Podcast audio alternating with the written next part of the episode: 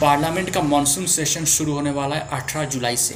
उससे पहले लोकसभा के सेक्रेटरीट ने एक बुकलेट जारी किया है, जिसमें उन्होंने कहा है कि बुकलेट में कुछ ऐसी वार्ड्स है, अगर कोई पार्लियामेंट्रियन इस वार्ड्स का यूज़ करता है तो उस वार्ड को अनपार्लियामेंट्री घोषित कर दिया जाएगा। मतलब यह बोलना चाहते हैं कि वो वार्ड आप यूज़ नहीं कर सकते, वो वार्ड बैन है।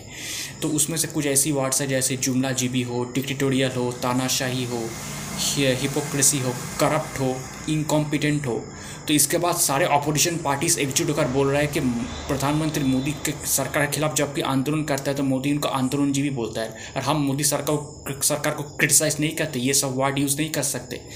तो इस मुद्दे पर लोकसभा का स्पीकर ओम बिरला का कहना है कि ऐसी कोई भी वार्ड बैन नहीं है, लेकिन अगर कोई वार्ड ऐसे यूज़ करता है तो उसे एक्सपंज किया जाएगा पार्लियामेंट से। लेकिन मुझे लगता है कि मानसून सेशन शुरू होने से पहले जस्ट एक कंट्रोवर्सी क्रिएट होगी और ये हंगामा भी हो सकता है मानसून सेशन दोस्तों, मेरा नाम प्रियोव्रत गांगुली है। मैं एक राजनीतिक विश्लेषक हूँ। तो आपको मेरा पॉलिटिकल एनालिसिस कैसा लग रहा है?